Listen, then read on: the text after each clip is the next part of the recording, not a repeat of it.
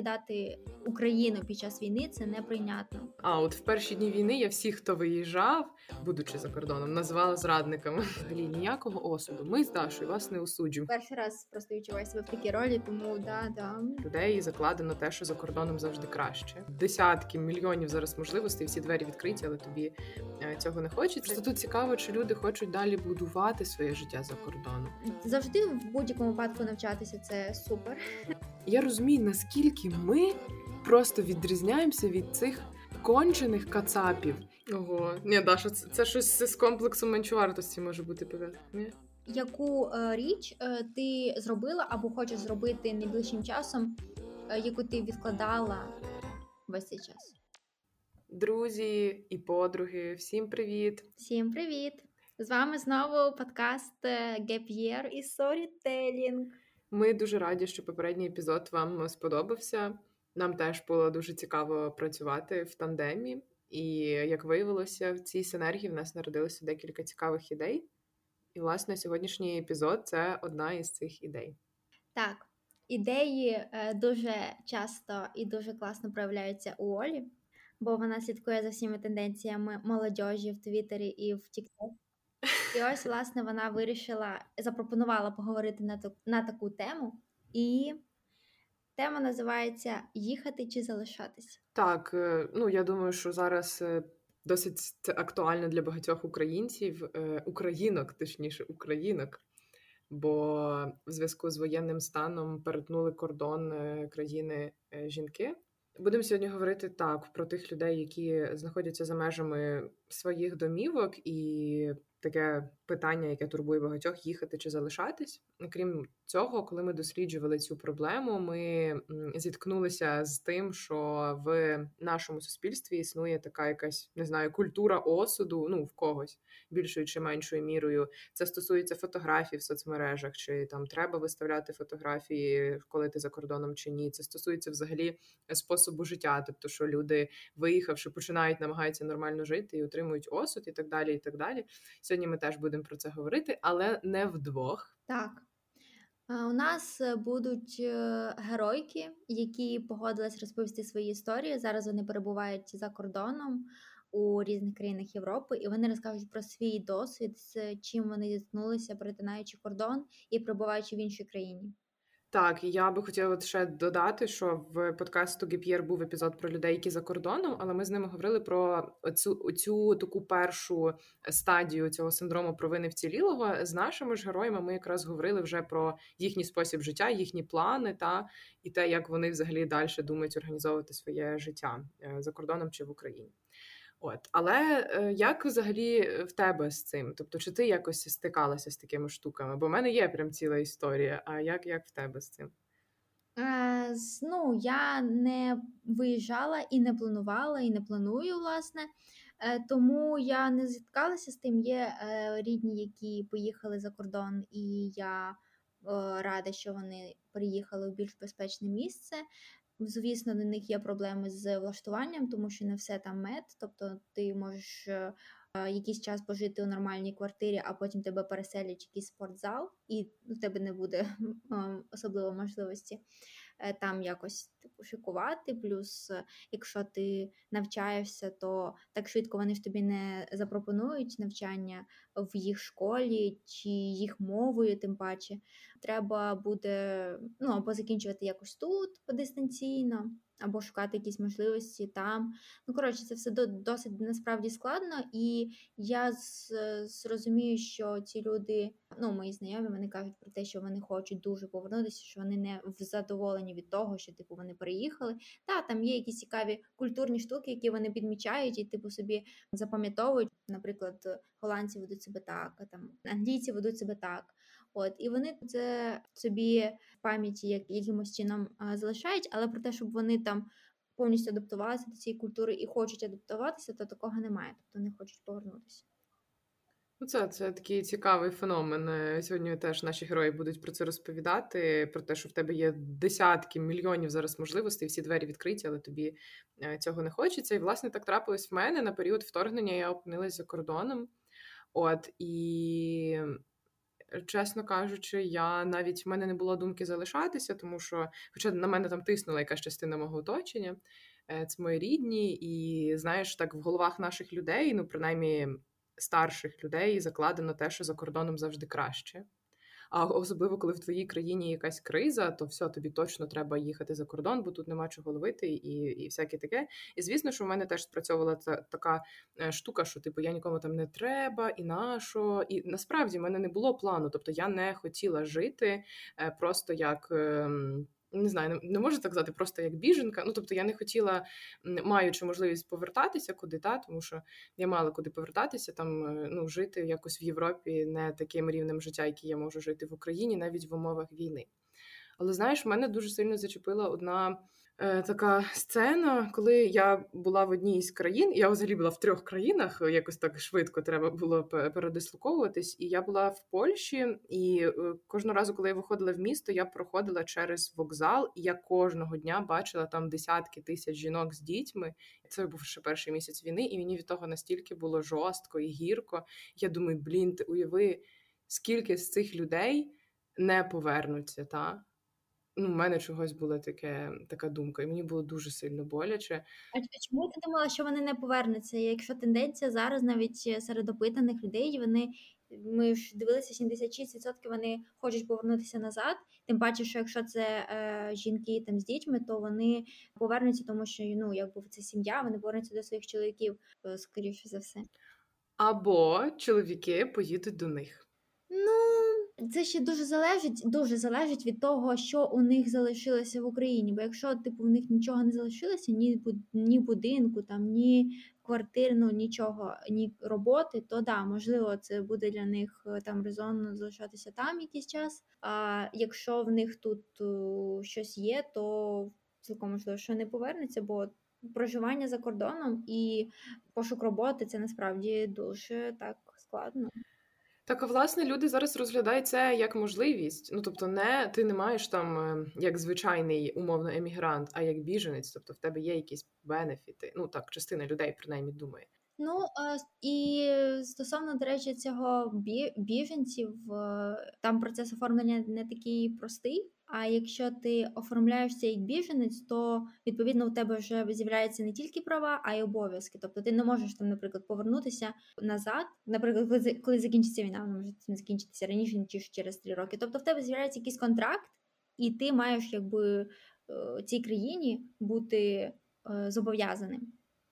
Да, це, це правда. Ну, ми сьогодні будемо слухати ці історії людей, які розповідають про те, як вони там влаштувалися. І, наприклад, там в Великобританії немає такого, що ти там зобов'язаний щось залишатися, ти не можеш поїхати в будь-який момент. Але it depends. It depends, це правда, так. Тобто все індивідуально, я думаю, що ми, прослухавши історії, це зрозуміємо, і я розкажу те, як в мене, власне, склалось, тому що я все-таки повернулася в Україну, і це морально набагато легше, тому що неймовірна велика кількість людей любить подорожувати, особливо з безвізом. А зараз, ну, всі хочуть повернутися в країну.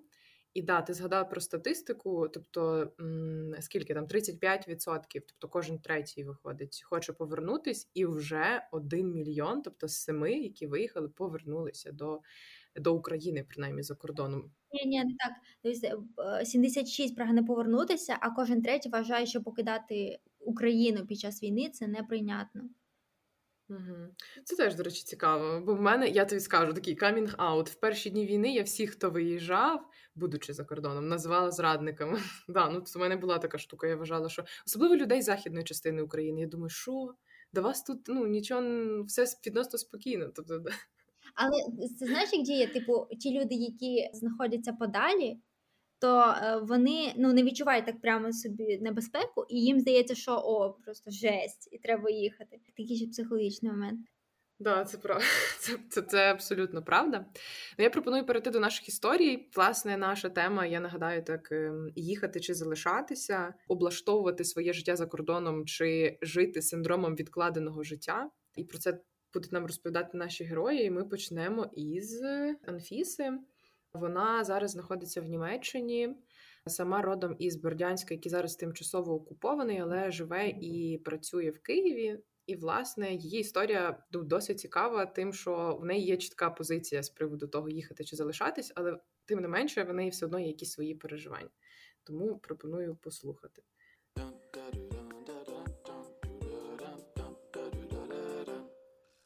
Мене звати Анфіса, мені двадцять два роки. Я сама з Бердянська, але навчаюся, працюю та живу в Києві. Насправді, поїхати за кордон – це було дуже таким спонтанним рішенням, адже, наприклад, в мене немає ніяких родичів, знайомих за кордоном, і я, в принципі, не знала, куди їхати. Але е, виявилося, що в моєї подруги є сестра в Німеччині, і отже ми вирішили їхати. Я досі не розумію, чи справді це було моє рішення, або я його зробила під натиском мого оточення. Але насправді зараз я вже розумію, що в Києві, як тоді, так і зараз було дуже-дуже безпечно, на відміну від інших регіонів, наприклад. І зараз, напевно, у нас все добре. Можу сказати так, що в нас все добре, ми в безпеці, в нас є їжа, в нас є місце, де ми можемо спати, працювати, і це дійсно круто. Мені здається, я, як і більшість українців, які виїхали за кордон, думала собі, що це на два тижні, а потім думаю, та ну добре, ще два тижні і до Пасхи. Ну, вже після Пасхи поїду і таке інше, але тенденція, ну, не дуже така позитивна, тому що буду залишатися в Німеччині, але залишатися на все життя я не планую, тому що я ніколи не мріяла вчитися або жити за кордоном, працювати за кордоном. Я не бачила себе в цьому. Мені подобається подорожувати, знайомитися з іншими людьми. Я добре знаю англійську, я працюю у міжнародній компанії, але я не відчуваю себе тут як вдома. Тут дуже класно, тут Європа, тут чисто, свої порядки, але моє серце і душа в Києві. Всі мої друзі в Києві, в Україні, і я дуже хочу повернутися якнайшвидше. Я розумію, що в Німеччині в мене зараз є можливість працювати і спокійно закінчити своє навчання на магістратурі, і я користуюся цим, я намагаюся брати більше робочих годин, щоб отримати більше зарплатню, і на всякий випадок відкладати гроші, щоб допомагати своїм рідним, і це, напевно, єдине, що мене мотивує. Я ще волонтерю, і дуже часто допомагаємо з Машою тим українцям, які недавно перетнули кордон і приїхали до цього міста. Я вірю, що моїй країні знадобиться моя допомога, коли війна закінчиться, коли ми переможемо. І я планую повертатися в Україну якнайшвидше, щоб допомагати своїй державі відновлюватися від е, цих жахливих подій. Насправді, бути переселенцем, бути біженцем – це дуже важко. Я не знаю, напевно, це частково і через це я хочу поїхати назад в Україну, бо я відчуваю осуд не лише від українців, а й від німців, бо в Європі є така думка у багатьох людей, що, мов би, вас прийняли так добре, тому що ви білі, тому що ви європейці, і навіть Папа Римський про це робив заяву, що це расизм по відношенню до українців, і це правда расизм по відношенню до українців. Ми бігли від війни, і ми хочемо бути в безпеці. І яка різниця, якого в нас кольору шкіра, очі. І ще важко через те, що я розумію, в мене є дім, як і в Бердянську, так і в Києві, все плюс-мінус ок. І сюди приїжджають люди без нічого, яких немає будинку, немає речей, немає минулого взагалі, фізичного минулого. А в мене все окей. І через це відчуваю, що я недостойна цієї допомоги, яку мені надають, що я не маю права бути біженкою. І, до речі, треба додати, що є така штука, як депресія мігранта. Це я побачила в Тік-Тоці, коли кардинально змінюється твоє життя. Спочатку в тебе ейфорія, клас, я це зробив, я приїхав, тут дуже все таке незвичне, цікаве. А потім ти розумієш, що твоє звичне життя вже не твоє звичне життя, треба жити за новими правилами, і твої друзі, всі твої знайомі, вони в іншій країні, тобі дуже сумно, нудно і самотньо, і це правда.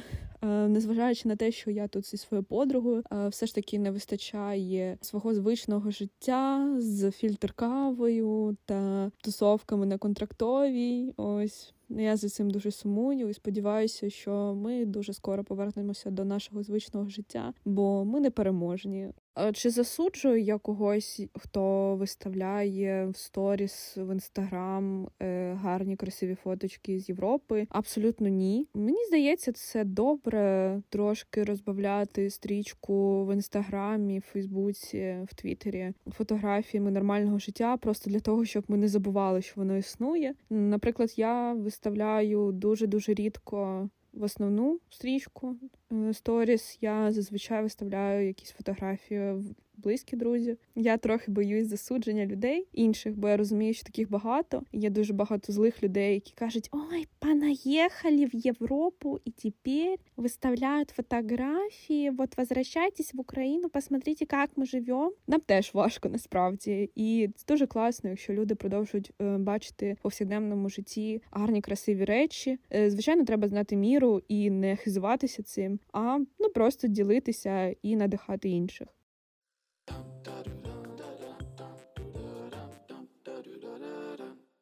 Але, знаєш, я не відчуваю якогось такого засудження тих людей, які виїхали, які виставляють там фотки з кав'ярень чи з гарними пейзажами. Але просто я до них нормально ставлюсь тоді, коли в них є баланс і розуміння того, що от вони тут, там вони ходять на якісь мітинги, якось підтримують Україну, вони там постять якісь ще історії про те, що у нас відбувається, тобто, типу, вони не забувають. А коли вони постять які от там фоточки, де вони чілять, то я теж типу, не, не дуже сильно це розумію. Так, да, звісно, от Анфіса гарно сказала про те, що треба повертати якось нас в реальність, тобто показати, що є життя, і воно триває, і воно має право тривати. Ну, я, наприклад, теж не могла виставляти фотографії, бо я вважала, ну, знову ж таки, теж я боялась осуду, і мені внутрішньо якось важко, що, типу, я там в якихось красивих місцях, ну, в Україні таке відбувається. І я вважала, що це абсолютно недоречно. І я тобі навіть скажу зараз, якщо я якось красиво сфоткаюсь, я не можу. А, я виставила якусь красиву фотографію, і тоді була новина, здається, про Краматорськ. Ну, щось, якась була, типу, жорстка новина. І я така, все, типу, видаляю. Тобто це така тиск суспільний і внутрішній разом з тим. Але мені ще дуже цікава Анфісина думка, така здиву... не те, що здивувала мене, а про те, що, типу, недостатньо постраждала, щоб називатись біженкою, щось таке. Тобто, що вона не а, готова отримувати ту допомогу, тому що типу, в неї є будинок тут і так далі. Ну, так, да, я це теж чую, навіть від тих людей, які просто приїхали там на Західну, і вони там можуть отримати там їжу безкоштовно, знаєш? Так, я, я коли ходила в музеї в одній з країн, де я була, і там безкоштовний вхід для українців, і ми такі кажемо, да ні, давайте, типу, ми заплатимо. Тобто, знаєш, щось воно таке спрацьовує, типу, там, що ти, вроді, ну, в тебе все ок, і ти недостатньо. Ну, я не вважаю, що є м, зараз рівень страждань, ну, тобто, ми всі страждаємо, і всі від одного. Да, да, да, да, да. І страждання, вони воно однакове, навіть не зважаючи на те, хто там більше горе, більше, менше. Не буває такого. Кожен страждає і кожен по-своєму. А ще стосовно біженців, ти розповідала про те, що ти хотіла заплатити за музей. Це якби і відрізняє нас від інших біженців, які біжать від свого жахливого там життя в тій країні, і вони хочуть якби залишитися тут, куди вони змушені були бігти. А ми зовсім інші. Ми там, типу, в Польщі парки прибираємо. Вони, напевно, не готові якби до того, що біженці можуть бути такими. Це стереотипи, стереотипи. Тобто це, це цікаво дуже, як в Європі. Та і я думаю, що ми би теж якось так сприймали хвилю біженців. Та ну, слухай, не біженці, а якби там, наприклад, з Франції там були біженці, ну, вони ж, вони ж теж відрізняються менталітетом своїм, і вони більш інтелігентні. Ну, типу, біженці можуть бути будь-які, просто таке вже в суспільстві ставлення до них, як до... Ну, так, да, да. А в нас тут українці такі, еге-гей. Ну, і ми знову ж таки, знову ж таки скажемо, що ми, якщо буде запит, можливо, запросимо на епізод якогось психолога. Тут ми просто через історії людей намагаємося дати відповідь на запитання і даємо якусь свою рефлексію. Блин, я просто так сиділа, і ти все серйозно так слухали Анфісу, кивали, типу, ви якісь експерти. Перший раз просто відчуваю себе в такій ролі, тому да, да, серйозно. Більше особливо нічого не можу додати до Анфіси. Також ця цікава думка про те, що там вона ніколи не мріяла там навчатися чи працювати за кордоном. А от у тебе чи було у тебе таке, що ти хотіла там вчитися за кордоном? Так, в мене була останній рік така думка. Я хотіла на Фулбрайт подаватись, потім відмовилась від цієї думки, але сталася війна, і світ підкинув мені можливості щодо навчання за кордоном. І я думаю, що до світу треба якось точніше формулювати запит. Ой, вірніше, бути обережнішим з формулюванням своїх запитів. Я хотіла, але мене теж, в мене не було такого, що ой, я дуже хочу. Я більше хотіла так само, от як Анфіса каже, ознайомитись з культурою. Я хотіла якось професійне середовище своє розширити, саме іноземне. Ну, мені, так, мені було цікаво, але щоб прям жити там постійно, ні. Знаєш, з того моменту, як сталася війна, і українці поїхали туди, і для них відкрилися також можливості. Тобто це теж можна зазначити, що з'явилися там університети і програми, які там пропонують навчання для українців, навіть безкоштовне навчання. Не знаю, чи чула, чула ти про програму Ukrainian Global University, яка заключається в тому, що ти їдеш за кордон і отримуєш там освіту, а потім обов'язково за контрактом повертаєшся сюди і відбудовуєш свою країну. І якби це при відборі ти пишеш есе про те, як ти бачиш своє повернення, що ти хочеш змінити в себе тут. І мені здається, що це класна штука, бо завжди в будь-якому випадку навчатися – це супер. Тобто, якщо ви не знаєте, що робити, то вчіться. Це у мене така е, позиція. А по-друге, ти завжди, коли знайомишся з чимось іншим, ти розумієш, що ти можеш привнести в свою культуру, свою країну після повернення. І сумно, що це зробили, власне, таку програму, якщо я не помиляюсь, можливо, помиляюсь, власне, вже коли трапилася війна, тому що це хороший, така хороша модель вчитись за кордоном і обов'язково повертатись до України і там робити якийсь внесок в, в свою країну. Але плюс, що вони почали це робити. Так, да, це дуже багато ініціатив зараз виникли. Я пропоную перейти до нашої наступної героїні, раз ми вже заговорили за студентство. От. Да, давай. Наша наступна героїня Валентина, яка поїхала до Німеччини, зараз працює в міжнародній компанії, і вона планувала про свій переїзд і розповідає про це, наскільки це реально і можливо в умовах сучасного стану.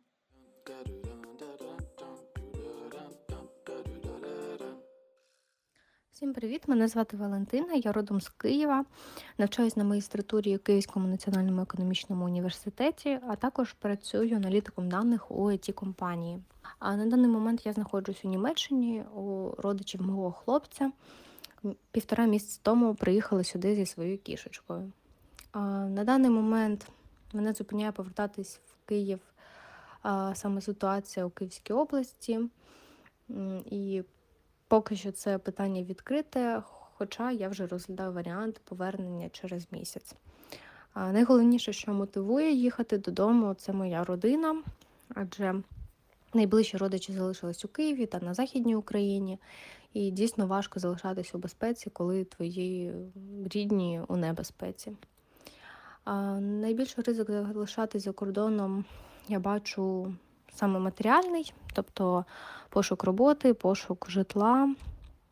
Хоча в мене є певні перспективи, я досить гарно знаю німецьку мову, в мене підтверджений рівень сі один, я працюю в ай ті-сфері.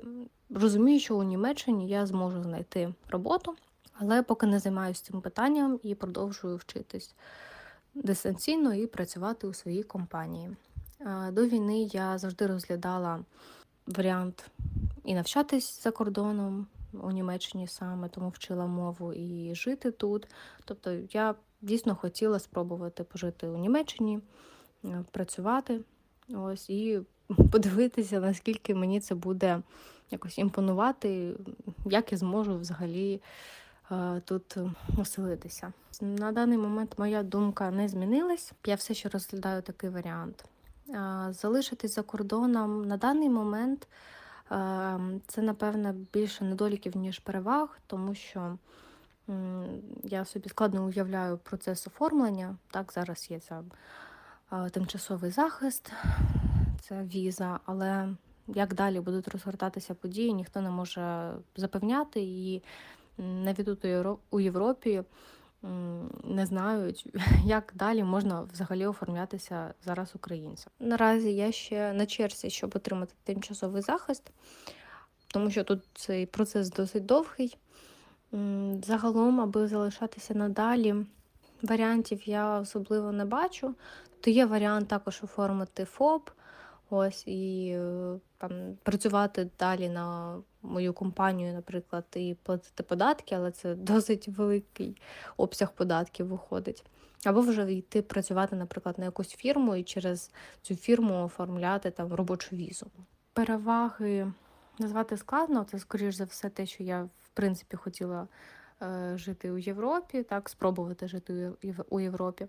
Але недоліків досить багато саме зі сторони документації, зі сторони оформлення, житла, роботи. Тобто ці питання дійсно досить складні. Осуд не відчуваю за те, що хочу залишитися. У будь-якому випадку нічого такого не отримувала.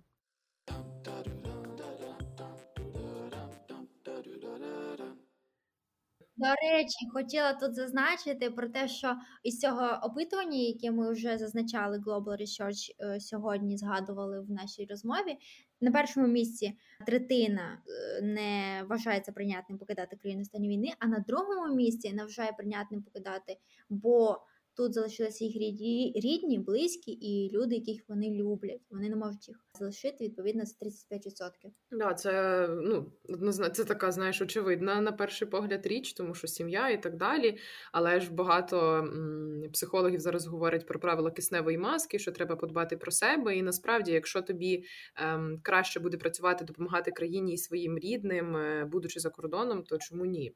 Але от цікаво тут... Е... Да, угу. да, да. І ще стосовно цієї кисневої маски, то да, наступна наша героїня буде про це згадувати, про те, як вона перевезла всю сім'ю з України в, у Велику Британію, і про те, як вона спочатку надавала допомогу собі, потім відповідно їм, а потім вже Україні і українцям. Спойлер такий, маленький спойлер. Да, Даша, я хотіла сказати, що тут цікаво те, що одним із недоліків є те, наскільки величезною є бюрократія. Тобто багатьох людей, зокрема нашу героїню, зупиняють питання з документами. Я, чесно кажучи, не вникала в це. Тобто є там питання оформлення біженства, є тимчасового захисту. Якщо кому цікаво, то ми можемо там знайти юриста або зробити якусь добірку таких порад. Але ну тут теж, слухай, так цікаво. Тобто ти, вроді би, і хотів завжди залишитись, але тобі дуже там зараз напряжно працювати саме з документами і з оцим усім. От, а що стосується цієї моделі, щоб оформляти ФОП і працювати за кордоном, але платити податки в Україну, це прям супер. Супер, забирайте собі цю ідею, вона, вона дуже цікава, як на мене. Ну, цікава, цікава історія. Я думаю, що все-таки Валентина е, зараз її бажання поки що залишатись. От. На відміну від Анфіси, яка як тільки, так зразу хоче поїхати. Ні, ну вона сказала, що вона має повернути, ну, думає над поверненням ближайший місяць, але вона думає над тим, щоб залишатися там. І ще оця штука, знову ж таки, про те, що там о, люди хотіли поїхати, пожити, понавчатися, попрацювати, і ось типу в них є така можливість, а потім вони реалізовують те, що, блін, це те, чого я хотів, хотіла. Ну, це дуже... В умовах війни ти реально якось... Це, це дуже складно. Але з іншого боку, ну, я би не хотіла, щоб наші люди жили ось цим синдромом відкладеного життя, що от після перемоги, от тоді я вже почну там жити, подорожувати е- і всяке таке. Ну, тобто, це... Блін, я бачила, коротше, твіт, як одна дівчинка написала, що вона писала собі щоденник ті справи, які вона зробить після війни, але після майже двох місяців вона зрозуміла, що вона почала виконувати ці справи вже зараз. Ну, бо нічого в цьому такого немає, ну, типу... Ви, на жаль, це то, така думка побутує. Те, що ви не п'єте каву, це не врятує людей, які в Маріуполі чи в Харкові, насправді. А ви повинні бути ментально здоровими. Якщо ще є можливість навчатися і потім інвестувати в Україну, то взагалі ніякого осуду. Ми з Дашою вас не осуджуємо, хоча в мене були такі упередження, але це щось моє внутрішнє. От я думаю, я ще з цим не пропрацювала. Ну, слухай, от ми коли з тобою теж готувалися до епізоду, декілька дописів бачили там таких так званих інфлюєнсерів, юзерів Інстаграму, які тупо засуджують людей за те, що вони не просто виїхали, а знову ж таки публікують фотографії і всяке таке. Оце, оце, до речі, да, я не бачила, коли ти мені скинула. Просто найдивніше, типу, те, що це пишуть психологи, розумієш? Психологи. І той пост про те, що українці будуть не їдять українці, це теж написали психологи. Я теж бачила в Тік-Тоці якогось, це був, здається, військовий, який каже, типу, що дівчата, перестаньте постити, як ви сидите в кав'ярні і п'єте каву, типу. Це нікому, нікому не цікаво, як розвивається ваше життя. Я така думаю, чувак, а що? І я, і я, будь ласка, на мій тік-ток переходьте, може сюди вставлю звук. Я зняла відео, як мають себе вести біженці. Ти не бачила це відео? Даша, увага, включаю і вставлю це. Прокидаюся, відразу розумію, що зрадниця, бо виїхала. Далі цілий день спілкуюся з людьми з України, і мене ще більше мучить совість, бо я не тут.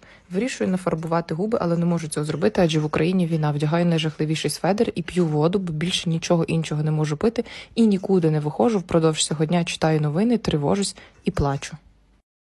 От, і це, власне, була іронія на всі ті закиди, як себе мають поводити люди, які опинилися за кордоном. Блін, у мене ще просто така штука, я коли кудись їду за кордон, коротше, в мирний час, я все одно не можу постити сторіс і фотки, мені це ніхто не дозволяє робити. Ого, це, ні, чесно, Даша, це, це щось з комплексу меншовартості може бути. Ні-ні-ні, це е, тому що, типу, е, там хтось може це побачити і можуть, типу, мої рідні, якісь рідні родичі там можуть це побачити, і тоді вони подумають, о, так а що, вони там роз'їжджають. І, типу, ти розумієш, це в нас просто в підсознанні якась така штука, щоб то люди не дивилися, не заздрили, ну, не думали. Так, да, да. Це те, що, типу, нікому не розказує, скільки ти заробляєш. Це трошки про комплекс меншовартості, ну щось в цьому є. Типу, що, о Боже. Вот, і знаєш, в чому фішка? Що всі наші травми, вони потроїлись просто під час війни, і ми такі, типу, ні, ні, ні, нічого, ми не будемо, взагалі не треба мені нічого. І, і це, я думаю, що це теж ем, треба пропрацьовувати. І, ем, ну, коротше. Це дуже цікава штука, насправді. У мене з'явилася да. ще одна ідея для подкасту.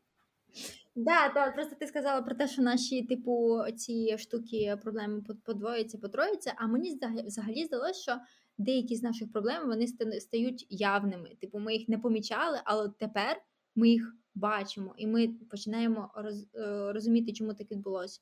Це як коронавірус. Коли ти захворів коронавірусом, всі хвороби, які в тебе були до цього, вони як наче теж виходять назовні. Щось, щось да. Да, да. Рубрика «Медицина».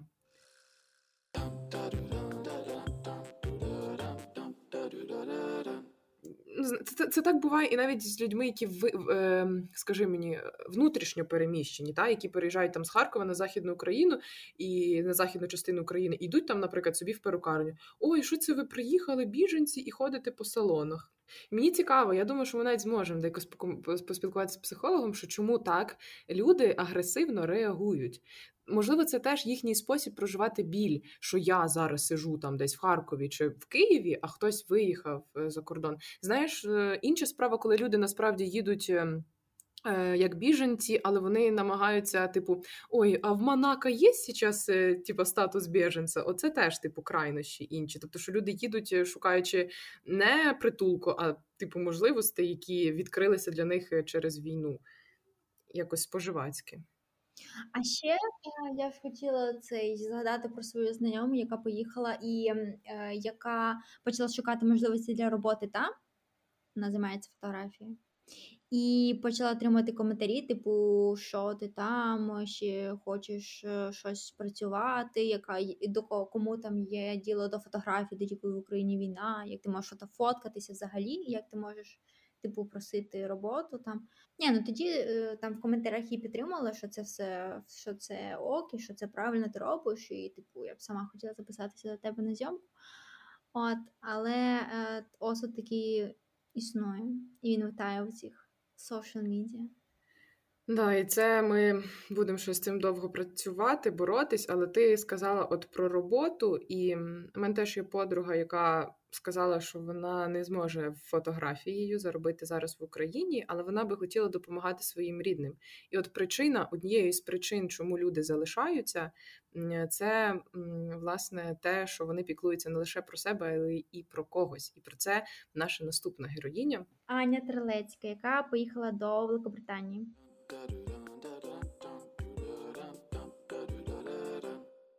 Ми опинились з чоловіком за кордоном, тому що ми поїхали у відпустку. Ми вирішили відсвяткувати наше восьмиріччя у шлюбі та його тридцятиріччя. І там ми на третій день нашої відпустки почули новину про війну. Я розбудила мою маму дзвінком і сказала, що мама, у Харкові прокидайся, почалась війна. Фактично у відпустці ми були два дні, а далі це був місяць аду на Шрі-Ланці. Ще цікавий факт, тому що з моменту війни ми перетнули майже пів земної кулі, тому що ми спочатку були на Шрі-Ланці, потім у Туреччині, потім два тижні у Німеччині, і зараз лише ми доїхали до Британії. Тому фактично ми перетнули чотири країни. Дуже, дуже складна була логістика. Звичайно, це дуже велика витрата кошт, але воно того вартувало, тому що навіть моя сестра і мама, які виїжджали з Харкова, ну тобто це була дуже складна психологічна атака на всіх нас, і е, я, я, я дякувати Богу. Я ну тобто я дуже рада, що мені вдалося їх переконати, щоб вони поїхали. То ми майже не розуміли, що куди ми їхали. Ми чітко розуміли, що ми маємо щось робити далі. І я дуже рада, що вони виїхали, і вони зараз зі мною. Спиняє повертатися до України розуміння, що е, мої роботи як такової зараз для мене та моєї сім'ї її немає. Житися за кордоном – це не ризик, те, це є моя реальність. І я вбачаю в цьому зараз можливість допомогти о, в медичному плані моїй мамі. Моїй мамі сімдесят один рік, в неї був інсульт минулого року, менше ніж півроку тому. І зараз, якщо що, в Україні немає можливості надати першу нагальну медичну допомогу на, на нормальному рівні. А по-друге, це моя сестра, яка її сорок вісім років, вона мешкала в місті Харкові, звідки я також є родом. І вона також втратила свою роботу, тому це така цепна реакція, і яка потребує якогось такого втручання і розуміння, що це можна виправити. І якщо ми гуртом, ми разом тут, і ми можемо допомогти один одному, це набагато краще, аніж нічого не робити та ніяк не впливати на цю ситуацію, яка сталася з нами з усіма. У мене з чоловіком, нам двадцять дев'ять та тридцять років, ситуація набагато краща в плані в тому, що мій чоловік, в нього діджитал спеціальність, він пі пі сі-спеціаліст, він таргетолог, він може знайти будь-яку роботу, будь-якій точці світу, в ремоутлі. Я зараз допомагаю своїй своїй сім'ї, і після цього також буду шукати собі роботу, чи це буде за, за фахом, чи це буде також біля івентівська історія. Я завжди хотіла навчатися в Британії, я дуже роздивилася на цю перспективу до коронавірусу.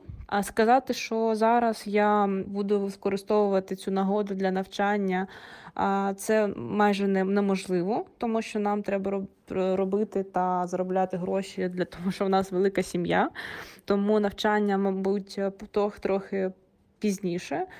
Імміграцію ніколи не, не розглядала, але саме навчання, короткострокову перспективу, так завжди вбачала в цьому непогану ідею. Осуду не відчуваю, я чітко розумію, що, що я роблю, і я чітко розумію, який є в цьому, в цьому мета, і лише питання часу, коли ми зможемо або схочемо повернутися додому, тому що зараз нас програма передбачає півроку, а далі є можливість також повернутися додому, або є можливість залишитися тут до трьох років.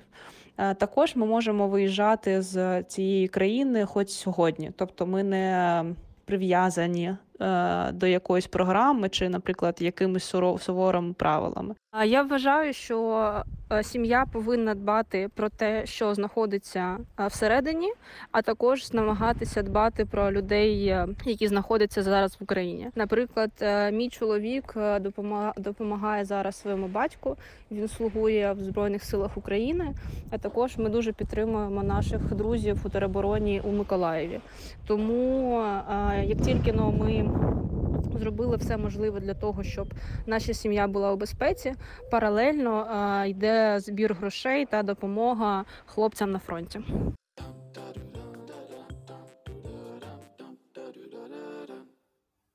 Ну да, це така досить, знаєш, якщо порівнювати з усіма історіями, найзріліша, як на мене, позиція, думка і виважене рішення, тому що ну, Анна, вона несе відповідальність не лише за себе. І в таких умовах там, ну, приймати рішення, і бачиш, вона якось відкинула свої там, амбіції щодо навчання. Це, це дуже сильно, це заслуговує поваги окремої. Ну, і ще вона е, говорить таку важливу річ про те, що в неї е, мама, і їй потрібна зараз медична е, підтримка і допомога. І що от саме в Великобританії є можливість отримати гарну медичну допомогу, а якби вона залишилася в Україні, відповідно, такого б не було. Вона перевезла сім'ю свою туди. Так, вона перевезла, виходить, свою сім'ю, своїх, свою маму, свою сестру з чоловіком, і вони всі зараз перебувають у Великобританії, вони будуть, ну, вона буде шукати роботу. Знаєш, я от записала епізод з Андрієм Сидоренком про стійкість, і він сказав таку фразу про те, що людям легше переборювати такі кризові ситуації, будучи в спільноті. І, власне, сім'я – це наша перша спільнота, і дуже круто, коли є можливість бути поряд з людьми, тому що наші попередні героїні, вони говорили, що їм в тому числі складно, бо їхні рідні і близькі не всі поряд з ними. Тому, якщо ми от будемо зараз виділяти мінус, знаєш, плюси за кордоном, перспективи, дороги, не знаю, що там ще, чому можна залишатися? Ну, залишатися можна, по-перше, це тому, що зараз ти не будеш хвилюватися через свою безпеку там. А по-друге, ти можеш влаштуватися там на роботу. Якщо тебе в Україні немає, ти залишишся без роботи. Тобі є де жити, якщо в Україні тобі немає де жити. Ти мож, можеш знайти якісь програми для розвитку, для навчання. Тобто це плюси. А що ти ще хочеш додати? До плюсів може щось? Та я погоджуюсь з тобою. Ну, я кажу, що, власне, сам рівень життя, можливо, відчутно кращий. Тобто це теж така перевага. Ну, є, я не знаю, от коли кажуть, є перспективи. Так, і що таке перспективи? Ну, в Україні теж вони є, вони народжуються зараз. Кожен для себе, я думаю, визначає, які в тебе можуть з'явитися перспективи. Ну да, я погоджуюсь. І риз, ризики, от це те, що, що стосується фінансів, наприклад, що може бути. Хоча, знаєш, якщо там брати ці всі програми біженців, то ну, тобто це питання, воно настільки гостро стоїть, як могло би. А мінуси? Мінуси. Ти не вдома, ти в депресії, в твоїй країні війна, твоє звичне життя взагалі не таке, як ти звик. Ти, можливо, залишився один, а в тебе... Є проблеми з оформленням, з документацією, потім проблеми з коштами. Не всі ж можуть собі дозволити виїхати за кордон, не всі можуть залишити, дозволити собі залишитися там з фінансової точки зору. Ну, тобто це більше про моральний стан, ніж про якісь прикладні речі, мені здається. Хоча вони теж є, але тут все-таки те, що всередині, воно переважає, знаєш. Ну, в нас виходить і лише одна героїня, прям дуже сильно хоче повернутися, це Анфіса. От, Валентина і Анна, вони все-таки, можна сказати, так раціонально оцінили все, що є зараз, і поки вирішили залишатися. Просто тут цікаво, чи люди хочуть далі будувати своє життя за кордоном, і ніхто з них поки що не, не планує цього робити. Я думаю, що і навіть ми не плануємо нічого зараз. То, то взагалі зараз планувати це... Я живу сьогоднішнім днем, знаєш, як Скрябін казав, не думай про завтра, це за тисячу років. От в мене такий десь мут. Але все-таки ну, є якісь системи, які зобов'язують тебе планувати, там, роботи і навчання і так далі. Які ти зараз бачиш можливості для а, навчання або для роботи в Україні? Конкретно зараз... Ем... ну, конкретно зараз і найближчі, давай так, півроку? Ну, найближчі півроку я просто не можу оцінити, як будуть події розгортатися, але ми вже бачимо, що зараз багато сфер, вони, як ми з тобою говорили в нашому попередньому епізоді, якось заточуються там на якісь воєнні потреби, от, створюються різні фонди міжнародні і організації, які фінансують щось, що стосується відбудови, багато всього стосується ментального здоров'я українців, тобто оце от буде. Ні, все одно вакансії є, робота є, ну, тобто просто не у всіх сферах, знаєш, і воно буде вирівнюватись, мені здається. Але економісти говорять, що, я так, знаєш, британські вчені говорять, це справді така є... така статистика на економічній правді, можете почитати, я вам скину. Е, про те, що ну, всіх українців дохід він не буде таким, яким він був, і, власне, рівень життя він теж трошки знизиться, тобто до цього треба бути готовим. Е, ну, це не значить, що ми будемо голодувати, просто, може, там не будемо кожен день пити раф, чи щось таке, знаєш, ну, умовно. Але в Україні є перспективи, просто треба оцінювати, що ти хочеш. І наша наступна героїня, Аліса, це наша остання героїня, вона сказала таку фразу, що її внутрішня жага і її потреба створювати не відповідає тому місцю, де вона опинилася, тому що їй би хотілося креативити в своїй державі, а не витрачати велику кількість енергії на то, щоб стати хоч трішки місцевою. Аліса опинилася в Данії і поділилася з нами своєю історією. Це одна з історій, яка мене дуже емоційно так... Ну, Аліса дуже гарно просто сказала, і в неї чудова українська, до речі, вона нещодавно перейшла, як я зрозуміла, тому мене так зачепила ця історія, я думаю, вас теж, тому давайте послухаємо. Я думаю, що для всіх українців життя розділилось на до і після війни. Так от в житті до я останній час працювала креативною копірайтеркою в рекламній агенції «Провід», створювала різну рекламку і жила своє прикольне життя. Коли настав момент після, я взагалі не планувала їхати за кордон, але деяка кількість раптових рішень все ж привела мене до Данії, де я знаходжусь зараз. Відбулось так, що разом зі своїми подругами ми поїхали на другий день війни з Києва, пробули десь тиждень у Львові. І я пам'ятаю цей момент, ми вирішили їхати за кордон, коли йшли в а те бе. Плану, звісно, жодного не було, але ми вирішили ризикнути, бо у Львові ми не мали постійного житла, а до Києва на той момент повертатись було небезпечно.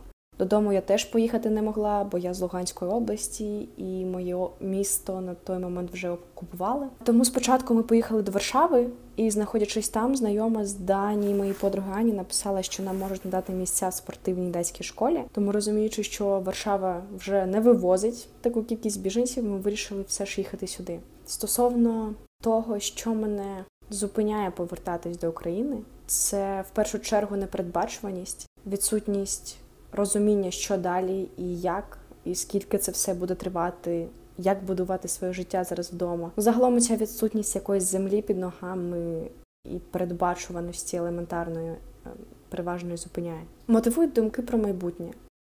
Майбутнє, яке ми, нові, можемо для себе зробити. Взагалі усвідомлення, що ти вдома, що ти регулярно бачиш рідних, що ти знаходишся в тому культурному просторі, який тобі близький, зрозумілий.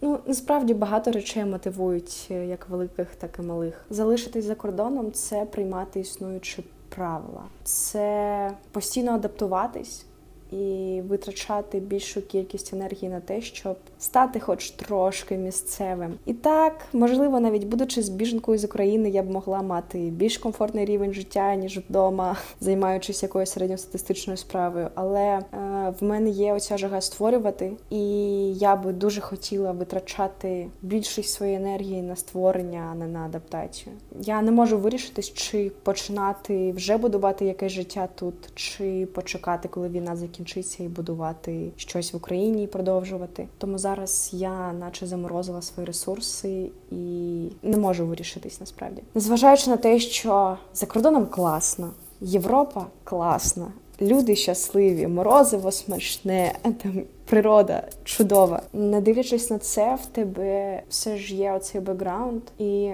Можливо, в мирний час я б могла мріяти про життя за кордоном, але зараз, як в тому мемі, у тебе є можливість поїхати в будь-яку країну світу і почати будувати там своє життя, а ти сидиш у коридорі десь під Полтавою, тобі нікуди не треба.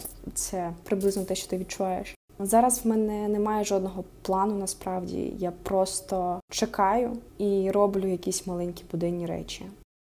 Не дивлячись на те, що перший вайб війни я відчула у дві тисячі чотирнадцятому році. Зараз я все переживаю з набагато сильнішим болем, оскільки зараз я все усвідомлюю більше і занурююсь в цю тему глибше, де й потрібно розуміти, що зараз набагато більші масштаби трагедії всього, що відбувається. Я пам'ятаю вайб замороженого конфлікту на Донбасі, коли гостра стадія вже щухла. І в цьому теж мало чого хорошого, бо навіть на українській території Донбасу, Луганської області, життя наче зупинилось, і все було достатньо таким сірим, монотонним.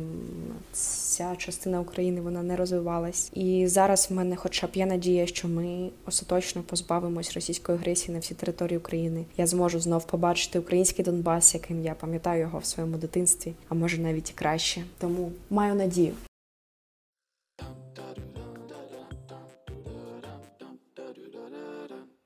Вау. Дуже класно, навіть не знаю, що сказати після такого. Це... Вона виходить подвійна переселенка? Е, ні, її місто окупували вже зараз, але вона все одно всі ці події, які були в дві тисячі чотирнадцятому році, переживала. От, вона жила на українській території Донбасу, ось. Я зрозуміла. Да, бо е, коли ми спілкувалися з Сергієм Коровайним, який фотографував людей-біженців, які повторно стали біженцями, то він запитував у них, спілкувався з ними, як це для них було, наскільки це було для них складно вдруге, бо якби з одної точки зору ти переїжджаєш, ти вже знаєш, якби, як це технічно, так, скласти речі, виїхати, а з іншого боку ти вдруге втрачаєш свій дім, і це дуже морально складно. Так, да, я можу собі уявити. Мені взагалі дуже складно уявити, що таке, коли ти втрачаєш дім. Я ніколи б не хотіла такого досвіду. Так, але це означає, що ми, Аліса гарно сказала, це шанс повернути і відбудувати, і зробити навіть краще. Тому що зміни – це не завжди приємно. От, але якщо повернутися до її історії, що стосується закордону, які в тебе взагалі думки? Знаєш, цікаво, що майже всі наші герої, ну, героїні, робили це спонтанно. Спонтанно їхали там по дорозі в АТБ чи ще щось, вирішували, що потрібно поїхати за кордон, і це теж. Да, ну, деякі їхали, тому що там Західна Україна перенаселена, вони вирішили якось трішки поїхати подалі. Але все ж таки в Польщі дуже багато людей залишається, бо вони не хочуть дуже далеко від'їжджати, бо думають, що ось-ось скоро вони повернуться. Тобто це така, ти знаєш, думка, що ось-ось воно скоро закінчиться. Це жахливо. Оце себе самому годувати такими обіцянками дуже складно. Зараз треба жити, ну кажу, сьогодні, тут і зараз. І робити те, що ти можеш найкраще, що в тебе вдається. У мене до тебе таке питання, ти кажеш про те, що жити тут і зараз. Яку річ ти зробила або хочеш зробити найближчим часом, яку ти відкладала? Ну, я б зайнялася своїм здоров'ям. Це те, що я відкладала постійно. Я думаю, я не знаю, чи це щось таке прям дуже красиве, але я знайшла в собі сили і, власне, якось, знаєш, взагалі переоцінила всю свою ставлення, там, свою тривожність, свої якісь там емоції, почуття, і мені здається, що трошки повернула собі стійкість. Ну, це завдяки моїй роботі з психотерапевтом зараз, і завдяки подкасту, де можна поговорити, виговоритися, ну і завдяки тому, що переоцінюєш, да, цінності. Але не знаю, чи ще щось таке є. Треба подумати. Ви напишіть, якщо у вас є якась річ, яку ви відкладали, але зараз е, зробили. Це теж е, досить цікава історія. Ти знаєш, що от я розумію, Аліса так сказала, що класна Європа, дороги, їжа, але вона не може там бути. І я розумію, наскільки ми просто відрізняємося від цих кончених кацапів, яким зараз просто вся майже Європа закрита, але вони в якісь там щелі пролізають і намагаються виїхати в будь-яку країну і тікають, хоча в них нема війни, в них там свої, знаєш, ужасні обмеження. А ми, маючи відкриті просто ну, всі кордони, не можемо бути за кордоном і хочемо повернутися додому. І це просто величезна різниця нас і їх. Я погоджуюсь з тобою. І вкотре переконуюсь і радію з того, що я народилась не в Росії, слава Богу, що не москаль. Да. Який прекрасний день, щоб народитися, якщо прокинутись і радіти, що ти народився не в Росії. Да. Да, ну тому що це, це я не думала, знаєш, у нас завжди була проблема емігрантів, людей, які їдуть на заробітки, які вважають, що за кордоном краще. Зараз просто ми зрозуміли who is who. Люди не можуть бути за кордоном і не хочуть. І... Бо тут вже е, звик до твого оточення, до правил, які тут... Вони ж кажуть, наші герої, героїні, про те, що у кожній країні свої правила, і ти маєш під них підлаштовуватися, якщо ти хочеш там вижити. Зараз люди не хочуть цього робити. Ну, може, тому що, да, це м, якби їх, їхнє не, не істинне бажання, а вимушене. Може. От. До речі, да, да, да, да. Бо... Я навіть зі своєю сестрою спілкувалася, і вона дуже хотіла поїхати в Великобританію, наприклад. Е, можливо, там навіть якийсь час пожити. Але от зараз вона не поїде і не хоче, тому що вона каже, що я хочу, щоб це було не вимушене моє рішення. Угу. Ну от е, моя історія така коротка. Е, тут... О, а ти ще не розказала її? Ні, я так, я бачиш, я починала і інтригу тримала. Аліса сказала, що в неї там теж було багато якихось таких необдуманих, спонтанних рішень. Так от в мене на початку війни теж була куча рішень, я не знала, що робити, я не знала, коли я вернусь, що, куди. Я собі придумала таку ідею, що чому б не повчитись за кордоном, бо якби, в принципі, наш університет, Могилян... Могилянська школа журналістики такі можливості дає. Я почала цим питанням займатися, і якийсь момент, коли я думаю, та може вже ні, було дуже пізно, я вже занадто на, на довгий етап зайшла. І, і так сталося, що якби я зараз, не знаю, я так, чи можна про це казати, чи не можна, такий камінг-аут, що я вже якби вступила в один із університетів в Європі. І, типу, виходить, що якби вже і є можливість їхати, і в мене такий величезний страх через те, що я... Ну, от все ж те, що описали наші героїні, в мене воно, мені здається, що теж буде. Хоча, з іншого боку, я знаю, на який я термін їду, тобто, що я все одно повернусь, але я боюся саме цього відчуття, що мені там буде самотньо, що я там буду чужа, і що мені буде складно, бо мені вже складно, я почала навчання, знаєш, ну, коротше. А наскільки ти їдеш? Ну, там, типу, виходить, до кінця червня, це академічний рік. От, я ще не знаю офіційно, чи я їду, ну, але да, я мушу, мушу все одно туди поїхати. Червня? Цього, цього. А! От, і мене теж, коли я так думаю, а! Ні, я думала, що там на рік, на три роки. Та, ні, ні. Ну, я, в мене була можливість, але я подумала, що я тільки повчусь семестр, я, напевно, не витримаю більше.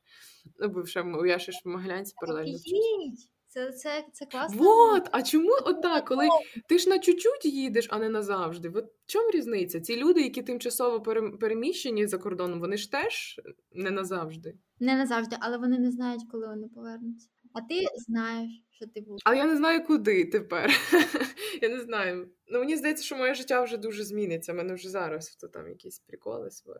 Я це сприймаю як можливість інвестувати в себе для того, аби потім інвестувати в країну.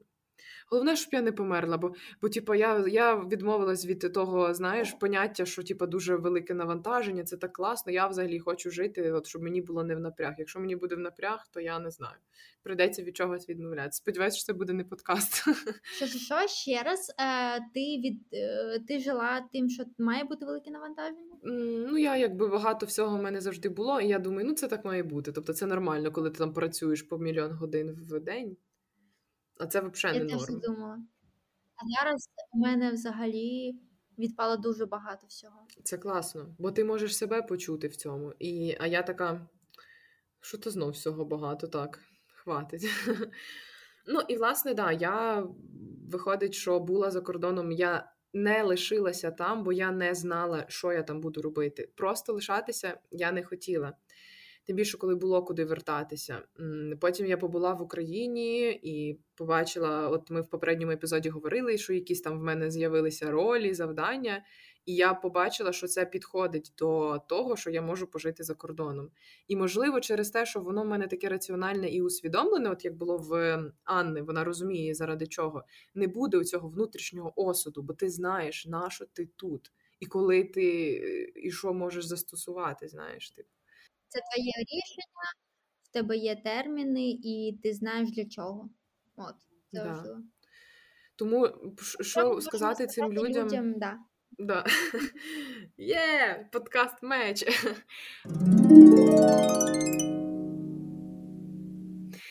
Я думаю, що цим людям, от як багато з наших героїнь працюють, волонтерять, потрібно наповнювати день якимись заняттями і розуміти, що да, я зараз тут, бо це м- покращує якось мою життєдіяльність, бо я в безпеці, я не постійно тривожусь від цих сирен, я не боюсь, що мій будинок розбомблять, я можу там, мені світ надає можливості, я можу їсти, жити, класно. І треба просто робити те, що ти вмієш, і те, що і тебе приводить до тями, та? І те, що допомагає якимось чином твоїй країні, чи людям з твоєї країни.